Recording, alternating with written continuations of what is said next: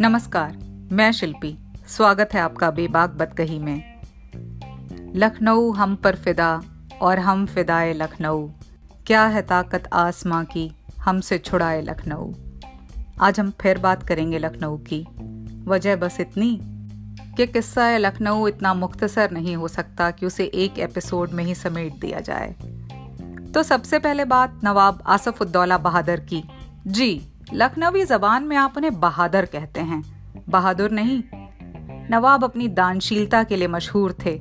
सो जब 1783 में अवध में अकाल पड़ा, तब लोगों को रोज़गार देने की खातिर 1784 में उन्होंने इमामबाड़ा तामीर कराना शुरू कराया। लोग इतने ज़्यादा थे कि इस इमारत को दिन में बनवाया जाता और रात को तोड़ा जाता। 1791 में ये इमारत बनकर तैयार हुई, जिसने इस कहावत को जन्म दिया। जिसे ना दे मौला, उसे दे आसफ उद्दौला यानी ईश्वर भी जिसे नहीं देता, उसे नवाब आसफ उद्दौला देते हैं। इस मामबाड़ा कॉम्प्लेक्स में एक बहुत बड़ा हॉल, आसिफ मस्जिद और भूल भुलैया शामिल हैं। इसके अलावा उन्होंने 60 फीट ऊँचा रूमी दरवाज़ा भी बनवाया, जो आज लखनऊ की पहचान बन चुका है। शहर को खूबसूरत बनाने पर नवाबों का इतना ज़ोर रहा कि लखनऊ बाद में शिराज हिंद या कॉन्स्टेंटिनोपल ऑफ़ द ईस्ट के नाम से मशहूर हुआ। उधर दिल्ली में शाह आलम का राज था। मुगलिया सल्तनत अपने इतिहास के सबसे निचले पायदान पर खड़ी थी। एक मामूली लुटेरे गुलाम कादिर ने सत्तर दिनों तक दिल्ली के शाही खानदान को न सिर्फ़ कैद किया, बल्कि उनकी इज़्ज़त को हर तरह से मटिया मीट कर दिया था। ऐसे में ना सिर्फ़ फनकार बल्कि मुल्तान, पेशावर और ईरान से आने वाले व्यापारी दिल्ली से मायूस होकर अवध की तरफ़ मुड़ गए थे। इन सब में एक फनकार ऐसा भी था, जिसे लखनऊ रास नहीं आ रहा था, जो लखनऊ में बैठकर लखनऊ वालों को खरी खोटी सुना रहा था, जिसके बारे में गालिब ने कहा था, रेखते कि तुम ही उस्ताद नहीं हो गालिब, कहते हैं अगले जमाने में कोई मीर भी था। जी, ये थे खुदाए सुखन, मीर तकी मीर। मीर ने अपनी ज़िंदगी का बहुत बड़ा हिस्सा दिल्ली में गुजारा था। दिल्ली के तबाह होने के बाद नवाब आसफ उद्दौला के बुलावे पे मीर लखनऊ आ गए थे। इब्तदाए इश्क है, रोता है क्या? आगे आगे देखिए, होता है क्या? पत्ता पत्ता, बूटा बूटा, हाल हमारा जाने है। जाने न जाने, गुल ही न जाने, बाग तो सारा जाने है। दिखाई दिए यूँ कि बेखुद किया, हमें आपसे भी। जुदा कर चले। ऐसे आला दर्जे के शायर मीर, जिनको लखनऊ ने जितना अपनाना चाहा, उतनी ही मीर से उसे डांट पड़ी। हालाँकि अपने मरने तक मीर लखनऊ में ही रहे, पर लखनऊ से उन्हें जिस तरह के सम्मान की उम्मीद थी, वो उन्हें शायद नहीं मिला। मीर बहुत अक्खड़ थे, शायद ये भी एक वजह थी कि लखनऊ उन्हें रास नहीं आया। सुनिए उन्होंने लखनऊ के बारे में क्या क्या कहा है। एक मुशायरे में मीर जब पहुँचे तो कुछ नए होने की वजह से, कुछ उनके सादा कपड़ों की वजह से, किसी ने उन्हें पहचाना नहीं। नाराज़ मीर का लखनऊ के नाम कलाम सुनिए। क्या बूदोबाश पूछो हो, पूरब के साकिनों, हमको गरीब जान के हंस हंस पुकार के। दिल्ली जो एक शहर था, आलम में इंतखाब, रहते थे मुंतखब ही जहाँ रोज़गार के। जिसको फलक ने लूट कर बर्बाद कर दिया। हम रहने वाले हैं उस उजड़े दयार के। एक बार वो नाराज़ होकर कहते हैं, हनोज लौंडे हो, कद्र हमारी क्या जानो, शऊर चाहिए इम्तियाज़ को। मीर की बातों का बुरा लखनऊ ने कभी नहीं माना। दरबार जाना उन्होंने बंद कर दिया, मगर वजीफा उन तक आसफ उद्दौला के मरने के बाद भी पहुँचता रहा, तब तक, जब तक उन्होंने लेने से इनकार ही नहीं कर दिया। लखनऊ के शायरों का ज़िक्र किया जाए तो वक्त कम पड़ जाएगा और बात खत्म नहीं होगी। फिर भी, कुछ एक नाम सुन लीजिए और उनका एक एक शेर भी। ब्रज नारायण चकबस्त। उन्हें ये फ़िक्र है हरदम, नया तर्ज जफा क्या है? हमें ये शौक है देखें, सितम की इंतहा क्या है? गुनहगारों में शामिल हैं, गुनाहों से नहीं वाकिफ। सजा को जानते हैं हम, खुदा जाने खता क्या है। असरारुल हक मजाज हिजाब फितना परवर अब उठा लेती तो अच्छा था खुद अपने हुस्न को पर्दा बना लेती तो अच्छा था तेरे माथे पे आंचल बहुत ही खूब है लेकिन तू इस आंचल से एक परचम बना लेती तो अच्छा था अमीर मीनाई सफ़ी लखनवी जोश मलिहाबादी इनके अलावा अमृतलाल नागर श्रीलाल शुक्ला मिर्ज़ा हादी रुसवा शायरों का काफिला है, अदीबों का अड्डा है। आइए चलें वापस पुराने लखनऊ की तरफ़। पुराने लखनऊ में न सिर्फ़ अकूत दौलत थी, बल्कि उस जमाने में ना नसीब होने वाली जमहूरियत की झलक भी थी। डाइवर्सिटी का मज़ा भी था और नवाबों की सेक्युलर तबीयत भी थी। ये सब मिलके लखनऊ की फिजा को वो रंग देते थे, जो हर जगह मयसर नहीं था। होली में लखनऊ की रौनक देखते बनती थी। इसका सिलसिला आसफुद्दौला बहादुर ने शुरू किया था और वाजिद अली शाह तक ये बदस्तूर चलता चला आया।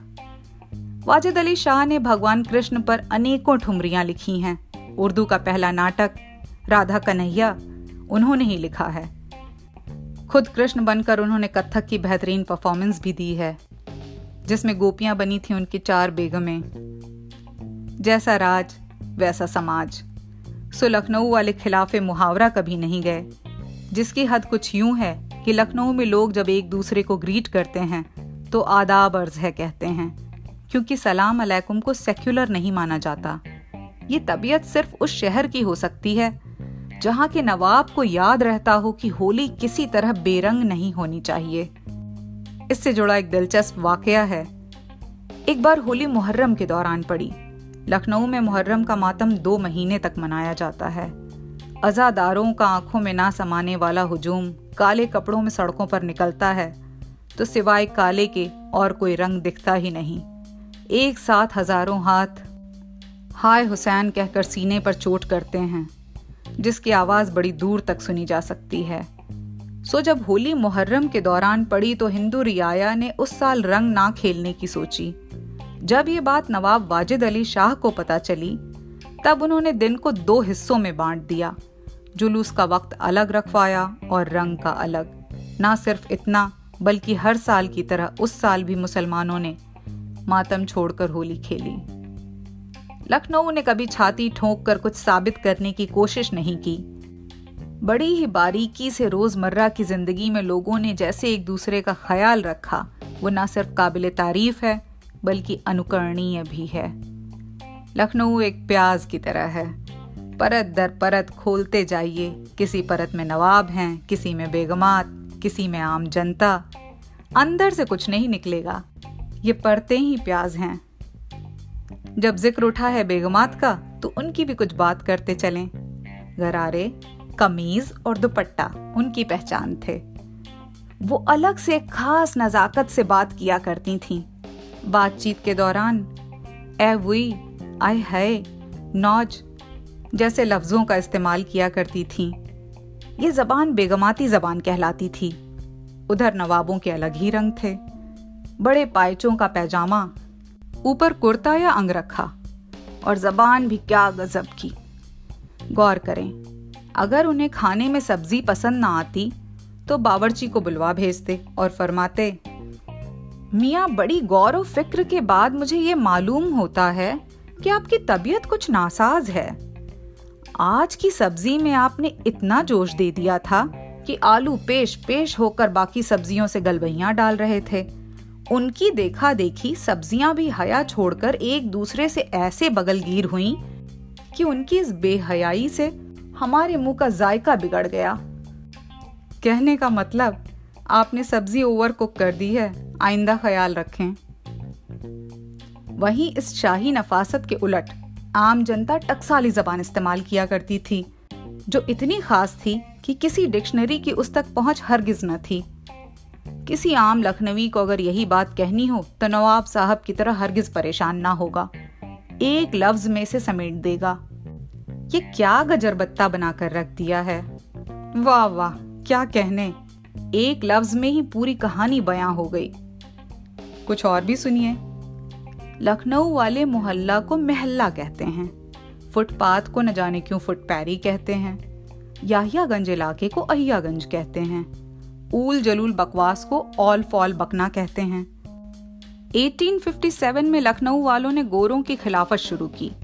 गोरे तो चले गए, मगर जंग की याद में उनकी मादरी जबान अंग्रेज़ी की मजम्मत आज तक जारी है। जैसे बेलग्रेड का बेली गारद, विक्टोरियागंज का टुड़ियागंज इसमें सबसे बुरा हाल तो कर्नल कॉलिंस की लाट का है, जो अब कल्लन की लाट बन चुकी है। पिछले एपिसोड में मैंने लखनऊ के किस्सा गोई का ज़िक्र किया था।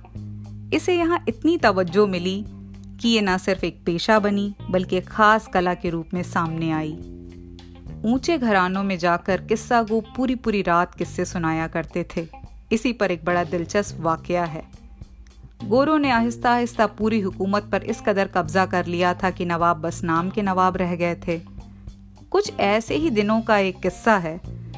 एक नवाब साहब थे, जिन्हें नींद ना आने की बीमारी थी। दिन का बड़ा हिस्सा वो मुर्गों की लड़ाई देखने में या शतरंज खेलने में बिताया करते थे। मगर रात को जब वो लेटते तो नींद उनके पास भी ना फटकती।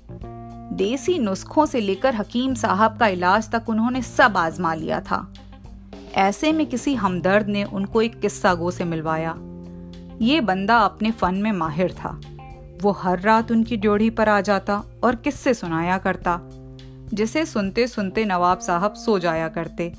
ये किस्सा गो हुनर का पक्का और कॉल का सच्चा था। आंधी हो या तूफ़ान, बगैर नागा, हर रात ड्योढ़ी पर आता। लखनऊ में हवेली को ड्योढ़ी कहा जाता है। इसमें खलल तब पड़ा जब उसे शहर से तीन महीने के लिए बाहर जाना पड़ा। वो किस्सा गोई का उस्ताद था और उसके कई शागिर्द थे जो उससे ये फन सीखने आया करते थे। उसने अपने सबसे जहीन शागिर्द को नवाब साहब से मिलवाया और बोला, मैं जल्द लौट आऊँगा, आप फ़िक्र ना करें। ये लड़का आपको मायूस नहीं करेगा। अब उस्ताद ने शागिर्द को बताया कि उसने नवाब साहब को कहाँ तक किस्सा सुनाया है। उसने बताया कि फला किस्से में शहजादा जब जंग के लिए किले से बाहर निकलने वाला है, वहाँ तक मैंने सुनाया है। अब तुम्हें उससे आगे का किस्सा सुनाना है। किस्सा को चला जाता है और शागिर्द उसका काम संभाल लेता है।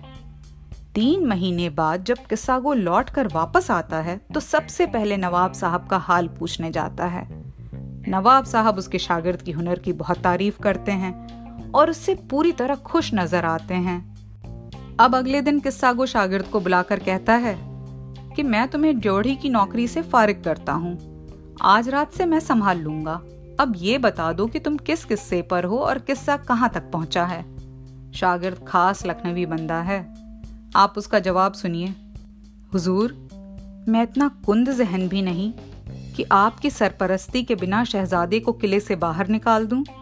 शहजादे अभी भी किले में महफूज हैं। आपके इंतज़ार में जंग की तैयारियाँ कर रहे हैं।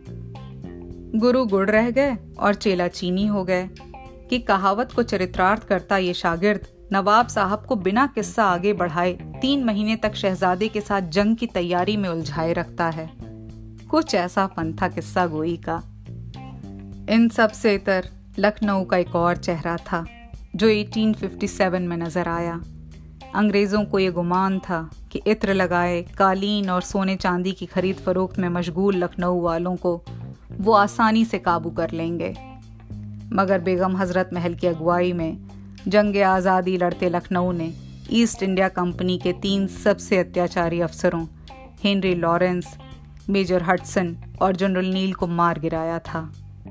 लखनऊ को देखना है तो कई तरफ़ से देखना पड़ता है। ये एक ऐसा बंदा है जिसके पैरहन में इत्र है और जबान पे सुखन, जो जरा झुक के आपसे कहता है, आदाब अर्ज़ है।